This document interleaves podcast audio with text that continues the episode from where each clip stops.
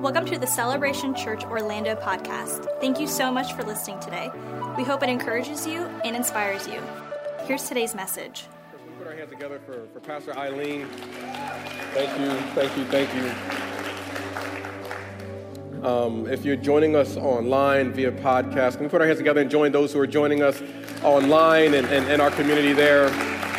I also want to take an opportunity just to thank you guys. We got our brothers from Fresh Start in the building. Man. My wife and I were walking in today and I saw the Fresh Start van almost run me over. And then when I I don't know who was driving, um, but, but, I, but I saw that, and, and then I looked over, but I, I, was so excited. Like, it always fills me with so much joy when you guys are here. I'm grateful that, that you guys come and, and worship with us. Um, also, man, I want to also thank you guys for, for choosing our, our, our, 9 o'clock service. It really does make space for our 1030. Like, look around this room. If, only, if all of you showed up at our 1030, we wouldn't have enough room. So actually showing up at the 9 o'clock is an expression of ministry because it really does help and create space for the, the next service as well. Plus, everybody knows this, the 9 o'clock is my favorite service. It's the most lit, it's the most energy, it's the best one. So, but don't tell the 1030 I said that because I say the same thing to them as well. Anyway, I'm, so I'm so excited um, about this series that we're jumping into, and, and, I realize that if you come to church, um, you hear that a lot. You hear us talk about, oh man, groups. We got all these different things going on. We got this, and and and so if you're a part of celebration, then you know that every Sunday I get up and I'm like, oh, I'm excited to to share. So it could kind of sound like white noise at this point, but but I really am excited. And, and the reason being is because I, I, recognize my life has been transformed as a result of the kingdom community. My life has been transformed as a result of, of God's word. So every time we have an opportunity to come together and we get a revelation of what God is speaking and what God wants to do, I'm always excited about what it has the potential to do for some of us. The book of Romans was that book for me. I had a radical encounter with God that changed everything. But, but as I began on this journey and trying to make sense of the, what it meant to be a follower of Christ, how do I live with Christian discipline, all these things that I was walking through and reading and, and trying to process through books I was reading. But, but when I got to the book of Romans, somehow it pulled it all together. So somehow it took all these different scriptures and ideas and things that I thought I knew about God, and somehow Paul, in his brilliance, is able to, to synchronize all these different thoughts and experiences in a beautiful way that literally transformed my life. So for me, this is a, a, a series that I'm a little bit biased about. It's almost like um, when you have a great experience, whether you went to a great restaurant, you, you want others to experience the same thing that you did. So my hope and my prayer is that this series can be that for you. It can add on or it can show you where to build. So if you have your Bibles, I would love to invite you to join me in the book of Romans. And we're going to start in chapter number one. Chapter uh, number one. Our, our theme scripture for today um, is going to be found in Romans uh, 1, verse number 7. That's the foundation of the series. And then we're going to have a, another passage that we're going to look at that kind of center our discussion for today. But, but starting it off, here, here is what Paul is writing to. This is a letter. And, and I want us to have proper context when we read the scriptures. Like when Paul wrote the letters of the Bible, he's responsible for, for two thirds of the New Testament. This is his longest and most succinct um, thing that he's ever written. But we must understand it was written as a letter. He didn't write it as a book, he didn't have chapters. For Paul, this was a singular thought that he was reinforcing. And so now we have the benefit of taking this that was a singular thought and we break it up into sections and we can dissect the varying things. But in the mind of Paul, Paul had a very single thought that he was reinforcing through the book of Romans. And, and that thought is found here in Romans chapter 1, verse number 7. And this is what it says it says, To all who are in Rome, this is a community. This isn't for an individual, this was for a community of people. For all who are in Rome, loved by God, called as saints, grace to you and peace from our Father and the Lord Jesus Christ. Now, now that, that's a greeting that was very typical for Paul. In fact, in some of Paul's letters, he's, he's actually used that same phrasing. But, but what we are able to learn when we unpack the book of Romans, we actually see that this was not only just a greeting, but it was an impartation and an outline of what he was going to be addressing in the sections that follow. a couple things worth noting is that he says, To those that are loved by God. He starts off by simply saying, For the people that are hearing this, for the people that are engaged in this, I want you to understand that you are loved by God.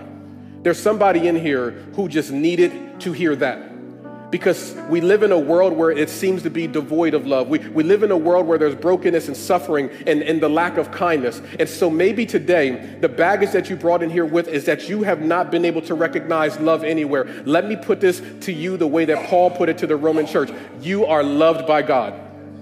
And to build onto that, he says that you are also called by God.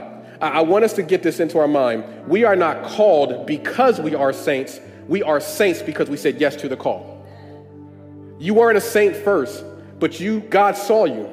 And he said, You answered the call, and now that makes you a saint. We're going to spend some time unpacking that. But then the last line, he says, Grace to you. He, he mentions that grace is something that comes to you, it comes in you, and works through you. Grace to you. And then he follows that up with peace in the name of our Lord Jesus Christ. What he is explaining here is this idea that when grace comes into our lives and we embrace it, it comes on us, it goes through us, it comes out of us, it literally transforms us. What I want you to understand is that Paul's primary thought is that grace is a transformational expression of the love of God. And throughout the rest of this book, no matter what the topic and theme is, it's written with the undercurrent of grace, and it's meant to transform us from the inside out. So, over the next couple of weeks, we're going to be unpacking varying passages, scriptures, and themes, and you're going to be surprised at some of the most popular verses that you've ever probably heard quoted, possibly out of context, but that you've ever heard. A lot of them originated from Romans. And we're going to spend some time looking at those themes. In addition to that, we also are making another resource uh, available to us as a church community. We have our After the Message Church podcast, and, and it's amazing. It's very discussion driven, and what it allows us to do is to expand on certain topics and conversations in a way that we just sometimes don't get a chance to do on a Sunday morning. It's conversational, it's led by Pastor Nate. Who doesn't love Pastor Nate? Give it up for Pastor Nate. He has such a gift at being able to, to tackle complex ideas and scriptures, but breaks them down in a conversational way. So we want to include you and encourage you to check that out. So follow us on social media. If we don't have your email address, make sure we get it because we'll send out notification on when those things are posted, and it'll be available every week for the next six weeks to really, I believe, enhance your growing and your learning of what God is communicating to us through the book of Romans. But now for our primary thought for today. That's going to be found in just a few verses down, found at Romans 1 16 and 17. Yes, all of that was just the introduction. That was just the fluff. Now we're about to get into some meat. Okay, so what it says here this is Paul communicating. He says, I am not ashamed of the gospel. I'm not ashamed of the gospel. He starts off by making sure that he understood that being a Christian then was harder than being a Christian now but yet he was not ashamed. Let me say that again for those who didn't catch it. Being a Christian then was harder than being a Christian now. Because being a Christian then cost you your life literally. Being a Christian then cost you your family. Being a Christian then meant maybe not even being able to get a job. But yet, even in spite of all these challenges, Paul says, even with all of this, I'm unashamed. Here's what that means simply Paul wouldn't be embarrassed to communicate that he goes to church. Paul wouldn't be embarrassed to, to post a scripture on his Instagram. Paul wouldn't be concerned about what people thought. Paul was unapologetically unashamed. And this is why he says that he's unashamed. He says, I'm unashamed of the gospel because it is the power of God for salvation to everyone who believes, to the Jew first, and then also for the Greek. He understood that the gospel and its message, it literally changed his life. So, how can I be ashamed of anything that changed my life? How, how can I be ashamed of anything that is making me better? Paul says, I'm not ashamed.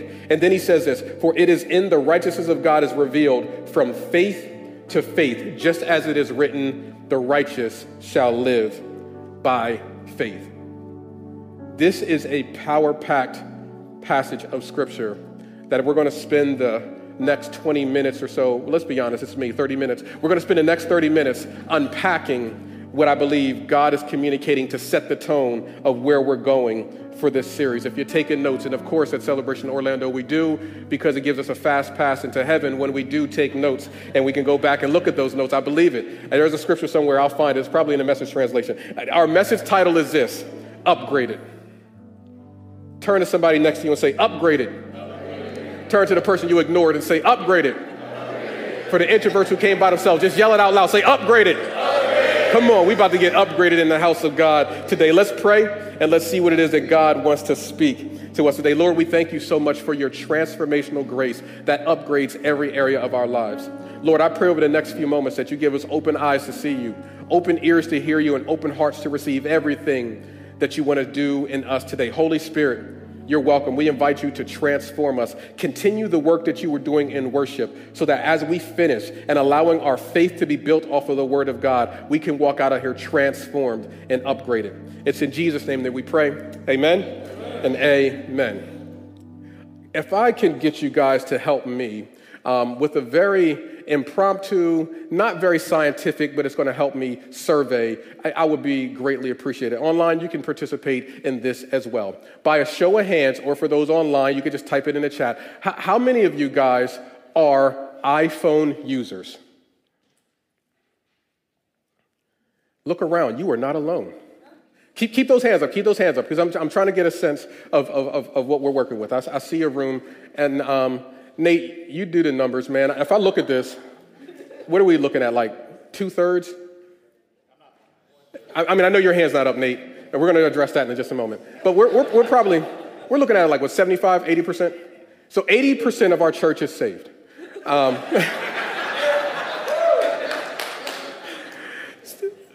I digress, but, but, but in all sincerity, I, I am unapologetically a fan of Apple project, products. I, I really am. Ever, ever since I can remember, I've always been captivated at how intuitive they are, how, how genius it is, how it integrates with so many different things. I, I love the way the operating system works. I was sharing with Megan just the other day. I said, look, I said, when you have all these systems linked together, I can actually be reading something from my phone copy it, then pick it up on my computer and paste it. I'm like, just the fact that all of these things are connected is absolutely amazing. I've always been a significant fan of the way that things are integrated. I love that when I'm part of a group chat and I can see that all of us are on the same page because we can all text back and forth without the people with the green bubble messing up the dynamics of the conversation.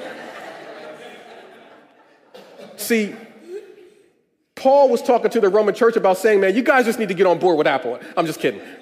But, but, hear, but, but, but hear me with this. I, I love Apple products. I've always have. And so I remember there was a season when I actually got a job at Apple just so I can get a discount on the products. remember that, Megan? It was, it was ridiculous, but I was like, I was that into it. I'm like, I'm gonna, I'm gonna, I'm gonna get a job there just so I can get a discount. And so I remember I was working there, and, and the new iPhone was about to come out. And I was so pumped about this iPhone. I was so excited about it. So as I'm working there, I'm getting my, I'm getting acclimated with everything. So I'm talking to one of my coworkers, and as I'm talking to him, I say, "Hey man, are you are you excited about the new iPhone?" And he's like, he said, "Yeah, but I'm I'm not going to get it," which didn't make any sense to me. I said, help, help me to understand, like, why, why are you not going to get it? He said, oh, the reason I'm not going to get it is because 90% of the features are going to be provided in the new update that's coming. I said, say more. He said, yeah, yeah. Like he said, you know, the, the, every now and then a new iPhone will come out, but, but you really don't need to get it if you have a previous iPhone because the software will provide you with all of the features that you need. I had never heard this before in my life. And in that two minute window, he began to break something down to me regarding the iPhone and even other softwares. And this is what he said. He said, You know, with software, and when you have a device, there's hardware, that's the actual physical device, and then you have software, that's the way that you interact with it. But there's something else called firmware. Let's, let's get into this. And what firmware is, firmware is the software that tells the hardware how to function. Let me say it this way our phones have cameras on them. So the camera is its own physical item. Firmware is the software that tells the camera how to function. So that means that you can update the software. That software to communicate to the hardware, and functions of the hardware that were always hidden inside of it will be activated as a result of that download. I was blown away because up to this point, I thought in order for me to access some of these new functions, I needed to get a new phone. I, thought that in order for me to, to successfully be able to engage some of the new features that were going to be available, that it was going to require me to get rid of the old thing and purchase something new. You can only imagine the savings to my bank account when I learned that there was actually software that I can download. So I didn't have to get rid of the old thing. I just needed to download something to activate what was already on the inside. What I realize is that for many of us, we live our lives in such a way that we are always looking for the new thing. We, we live our lives in such a way that we always believe the new thing is going to be the best thing. And we think that we have to get something new in order to be truly fulfilled. We, we're always looking for that opportunity. And we think that, man, like if I'm uncomfortable right now, then, then maybe, maybe I need to get into a new environment. Man, if my, if my marriage isn't vibing right now, well, well maybe I just need to get a, a, new marriage. If my, if my job isn't working well right now, maybe I just need to get a new job. And, and I'm not saying that that may not be the case in some instances, but what I've come to believe is that there's many instances I don't need to get rid of what's old. I need to download something new to activate what's already on the inside of me. There's some things that are already on the inside of you that we haven't engaged because we haven't got a fresh download of the grace of God. I'm here to encourage somebody in here. There's some things on the inside of you that haven't been activated, but if you can get a fresh download of the grace of God, you will see the dimensions that you can go through that doesn't require you to shift into new environments. We see this very practical thing play out with John the Baptist. John was very intimately familiar with who Jesus was, but when he found himself in prison, you know what he says? Are you the one or should I find another? Is, is this where I'm supposed to be or should I find another? How many of us have been at the place that we've prayed for, and now that we are there and it's uncomfortable, we're asking God, is this the place I'm supposed to be or should I find another? I've, I've prayed for this marriage, but this marriage isn't feeling good right now. So, so is this the marriage or, or should I find another? God, I prayed and I asked you for this job and you've given me this job, but these people here are crazy. So, so is this the job or should I find another? Have you ever found yourself in a place where the things that you prayed for become the things that you're praying about? Is this the one or should I find another? And a lot of times, in order to find another, it means that we have to discard the very thing that God gave us. What, what, if I were to tell you that you don't need another, what you need is a fresh download? What, what, if I were to tell you that when we have an encounter with the grace of God, it has an ability to upgrade our lives in ways that getting another thing just isn't going to do? What, what if I were to tell you that God's grace has the ability to transform where you are and you don't have to move a single foot? What I want you to understand is God's grace can upgrade your marriage, is that God's grace can upgrade your finances, is that God's grace can upgrade your mindset, but we gotta be willing to get a fresh download of the grace of God. We got to get this download. So, so how do we have a healthy definition of what does grace mean? If you ask anyone in Christendom, you may get a different response. So, so let me give you a, a simple definition of, of God's grace. God's grace is defined as God's unearned favor. God's unearned favor, favor that is given to us that we didn't earn it. Let, let me put it simply to some of the parents that are in the place. Your children, respectfully, have done nothing to earn the love that you give to them. They've done nothing. I'm saying that from my soul. My kids have done nothing.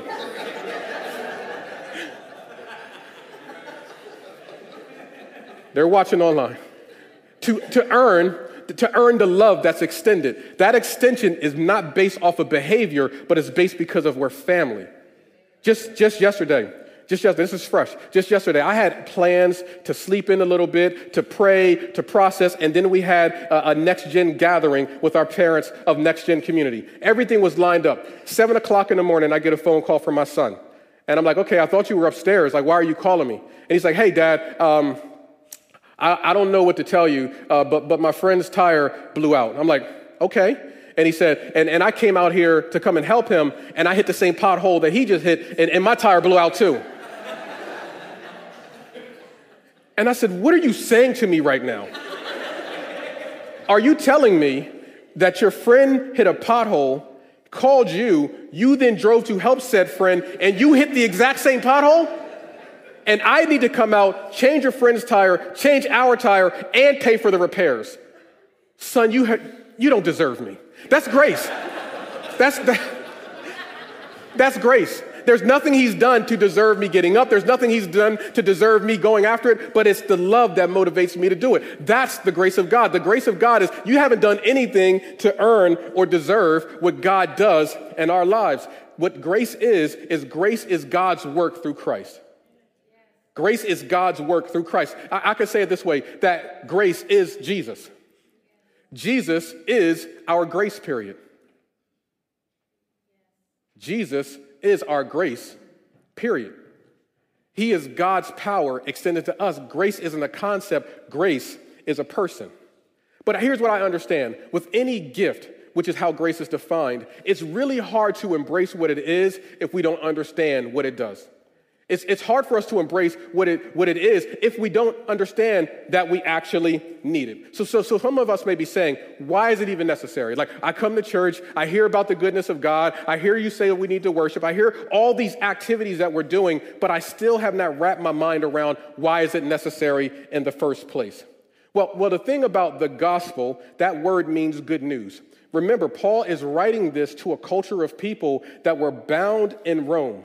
This was a very oppressive environment. So they understood the language that Paul was speaking. Gospel is not exclusively a Christian term, it's just a phrase that says good news. So what would happen is whenever a general would go off to war and they were successful in the war, they would come back with a gospel message. Good news that we have got the victory and you guys can rest well tonight knowing that you have nothing to worry about. So that's the context that Paul is using when he communicates this idea of the gospel of grace. He's communicating with a group of people that were used to hearing that word gospel connected with, we won the war and I don't have to fight for victory. Now, let's, let's shift that over to what that means for us. What that means for us is that when we hear that the gospel of grace is available, that means that Jesus has won the war and we didn't have to fight for the victory. But the war of what? What are we, what are we celebrating that this victory has done? The truth of the matter is, the victory is the victory over sin. Let's, let's talk about sin.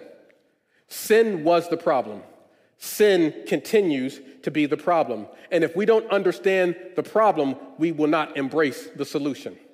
In the beginning, when God created the heavens and the earth and He planted Adam and Eve in the Garden of Eden, He gave them a simple choice.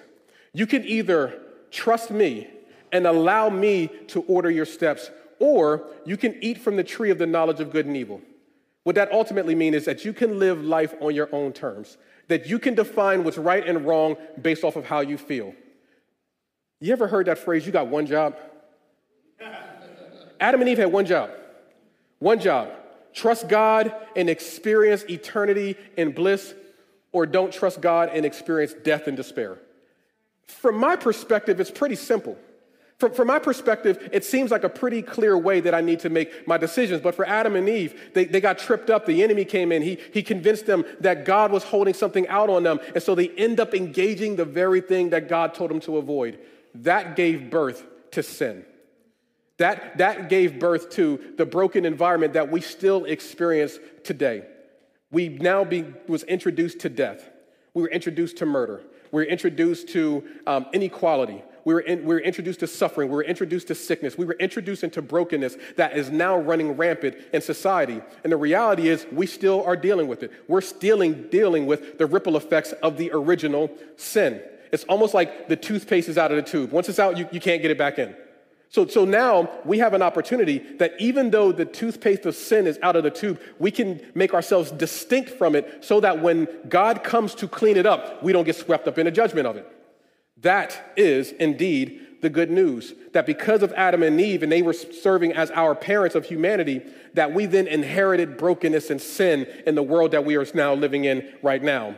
I could say it this way that sin was a setback that, that sin caused us to downsize God's vision for our lives. Have you ever had to downsize before? Where you once had this, but, but now you had to downsize. Maybe you had to downsize into a smaller house. Uh, imagine all of that, but magnify it by a million. That's what sin was. Is that God had this huge, beautiful life plan for us, but because of sin, it's gotten reduced down to this small box. And the sad thing is, many of us don't even recognize it.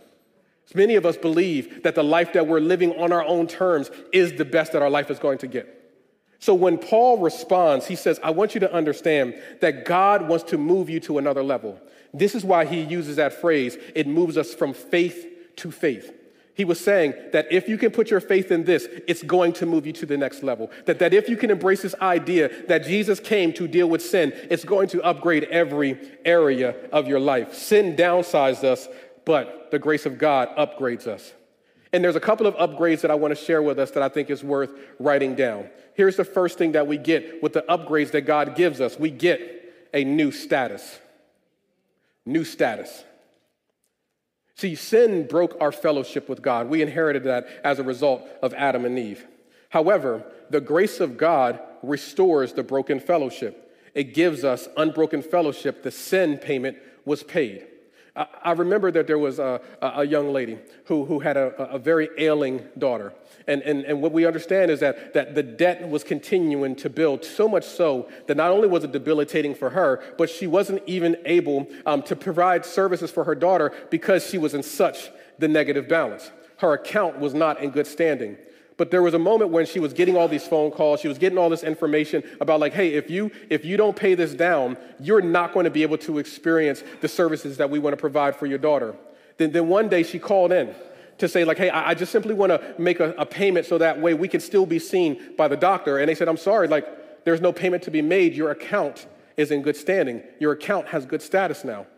She was confused by this, as in, understandably any of us would. But she found out later that there is an individual who would go through and ask the hospitals, like, whose account is the most in negative, and they would pay it off. Like, would just pay it off. That, that is mind blowing to me because I'm like, man, I got some bills I would like to. Okay, anyway. Um, um, but she, she received this free gift that paid off her negative debt. That is what Jesus did for us. The truth of the matter is, no matter how good we are, no matter how much we smile at people, even when we go to the grocery store and we put the cart back into the spot, no matter how good of effort we are, sin still was a barrier between us and God. So when Jesus came, he came to remove the sin debt off of our lives so that our account is in good status with God now. Sin absolutely upgrades our status. It, it moves us from one place to the next place. This is why Jesus paid the price. Sin is often communicated to be a debt.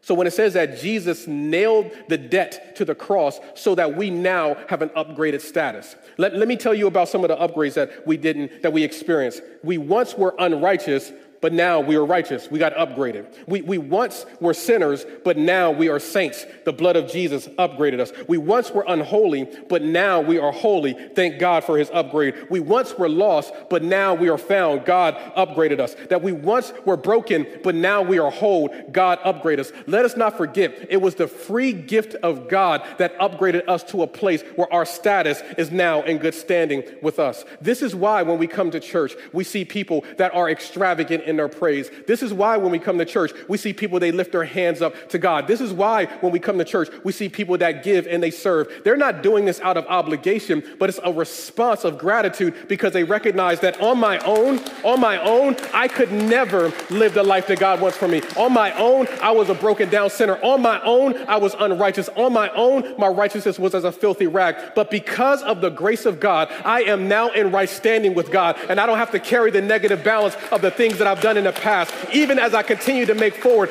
God's grace continues to move me forward. What I want us to understand is that this was not a handout, but it was the hand of God. And sometimes we can celebrate that if God put his hand to me, I can certainly lift my hands to him. This is why I praise God. This is why I worship God. This is why I serve God. This is why I prioritize the house of God because I understand that the grace of God transformed everything. It upgraded my life and I surrender it as a result of that grace upgrades our status. The other upgrade that we get is we get a new family. We get, we get a new family. Paul is communicating with a group of people that were divided on two fronts. One, because the community we're connected to was both Jew and Gentile. I, I want us to understand the seismic, the seismic challenges that were connected to that because our Jewish community, they had certain rituals and routines that they did in order to make themselves right with God. And then our Gentile community, they had a lot of false gods. So when you bring them all together and you're telling them that Jesus paid the price, so you don't have to do those things, it's okay if you want to, but you don't have to. But also for the other people that have all these false idols, hey, Jesus is Lord, you can only imagine the conflict that would happen as a result of that. They were, it, would, it would cause confusion. But, but Paul comes in and says, like, I need you guys to understand, we need to figure this out because the world is watching us. There has never been a community that has such diversity that still has unity. We have an opportunity to change everything when people look into us. We got work to do. But also, the other side that Paul wanted to communicate is that for people that were making the decision to become a follower of Christ, it could often cost them their family. that, that them saying that they were going to be a follower of Christ, it would somehow communicate to people that were entrenched in the Roman culture that they were anti Caesar, which could be very problematic for a family. So now you have individuals that lost their family because they pledged their allegiance to Jesus. They were also dealing with conflict. So Paul is saying, I need us to be united and recognize that you're part of a family. Now, for some of us, when we hear the word family, we may have a different reaction to it. Some of us may have good family where we were raised with traditions and cultures and things that we can pass on down to our children, but, but others of us, we may not have had that privilege. Maybe we came from, from broken families and, and, and instability. So I know that when we hear the concept of family, we can have a different response to it because often we define things based on our experiences. But, but Paul is trying to help them to wrap their mind around the kingdom context of families. Because if you think about it, typically every family has some form of culture connected to it. You ever go into someone's house and it's like, hey, in this family, we encourage one another. In this family, like you ever see like those list of things that people have? We, we laugh, love, we lead. Like those statements, those, those, those statements that you get from Hobby Lobby. We have this. This is what our family does. This is who we are. Like the, the Pittmans, we, we don't have that. Uh, we, we don't have that. But, but I, I would absolutely say that we have these cultural values. And, and some of the things that, that we value, Megan, correct me if I'm wrong, we, we value food. Food.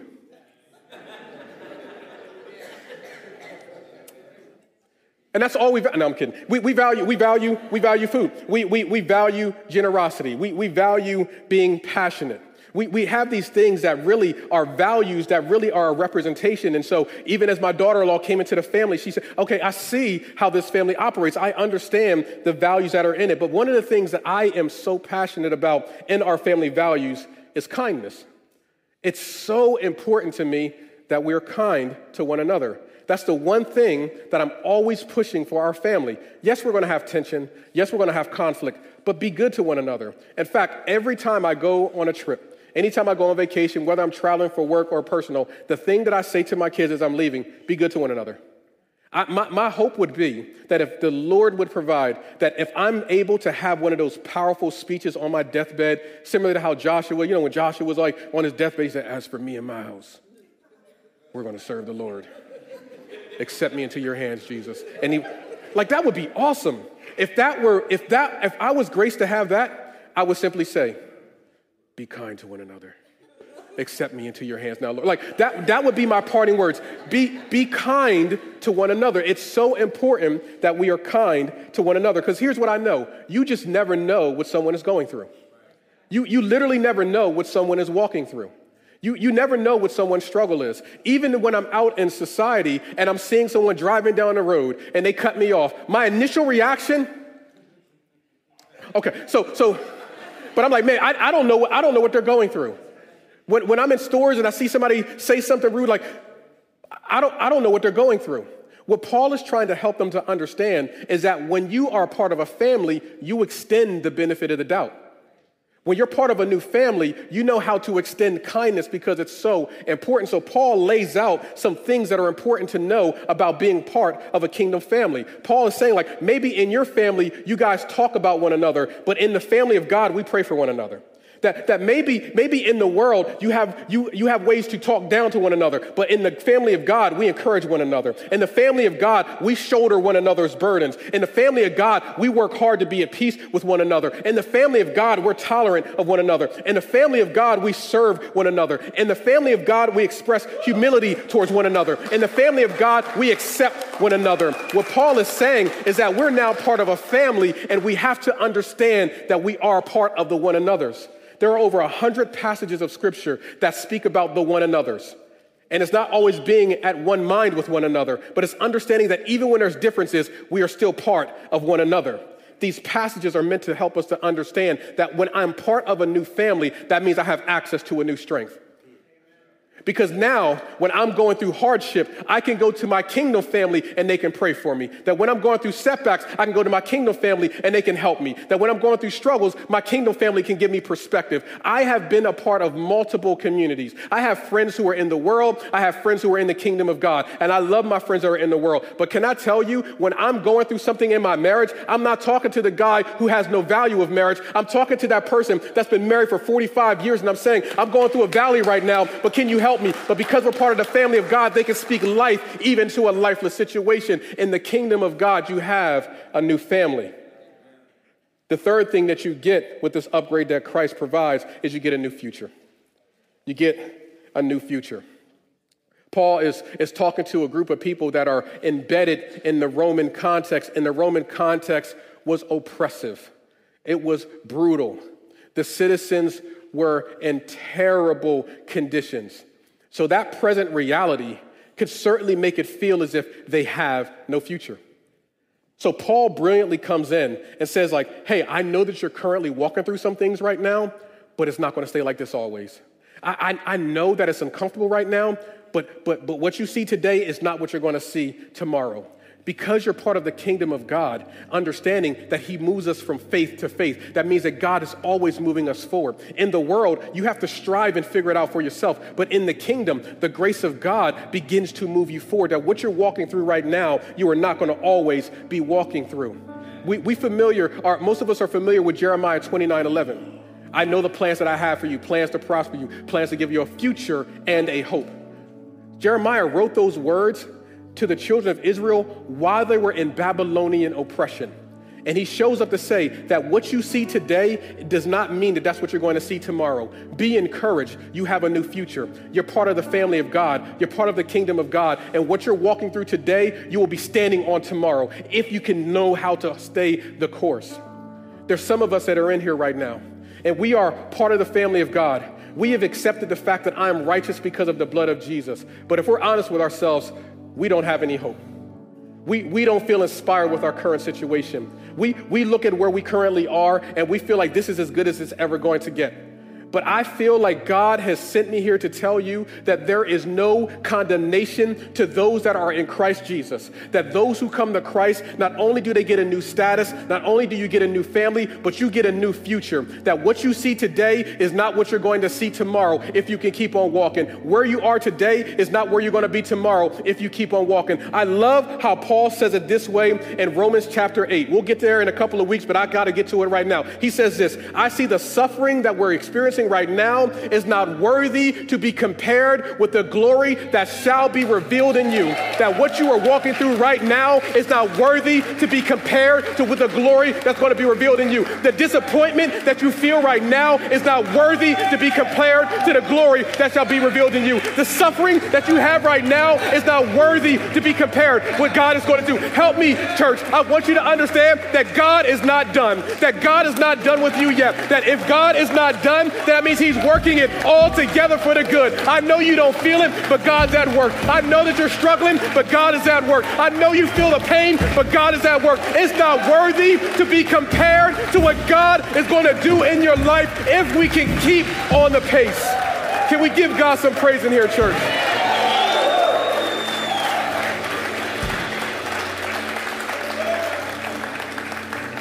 We're, we're going to go into worship in just a moment, and I, and I want us to lean into this because here's what I want us to understand. Going back to my iPhone, when my friend shared with me the amazing features that came with the iPhone, I learned that every single one of those features was free. I can download it for free. It literally costs me nothing. You know what I needed to do? All I needed to do was have capacity and connection. What that meant was, in order to receive the download, I needed to make space for it, and I needed to have a steady connection in order to receive it. Every single one of us, grace to you. Grace is for you. Grace will work through you. But the choice we need to make is am I going to make room for God's grace in my life and I'm going to stay connected to it so I can see it activated in my life. That's all we got to do. Receive it. Make room for it. Stay connected and watch me experience the transformation that can happen with grace. Paul, he, he does not mince his words when he says, We are without excuse. Some of us are believing, I, I need to see more proof, I need to see more evidence. And Paul is saying, We are without excuse. Those of us that have not embraced this grace, what he says is we're suppressing it. You know what suppression is? Here's the image it's literally imagining a beach ball and trying to hold it under the water. That takes effort. God has already shown you everything you need to see in order to embrace the grace that He has for your life. Stop suppressing it.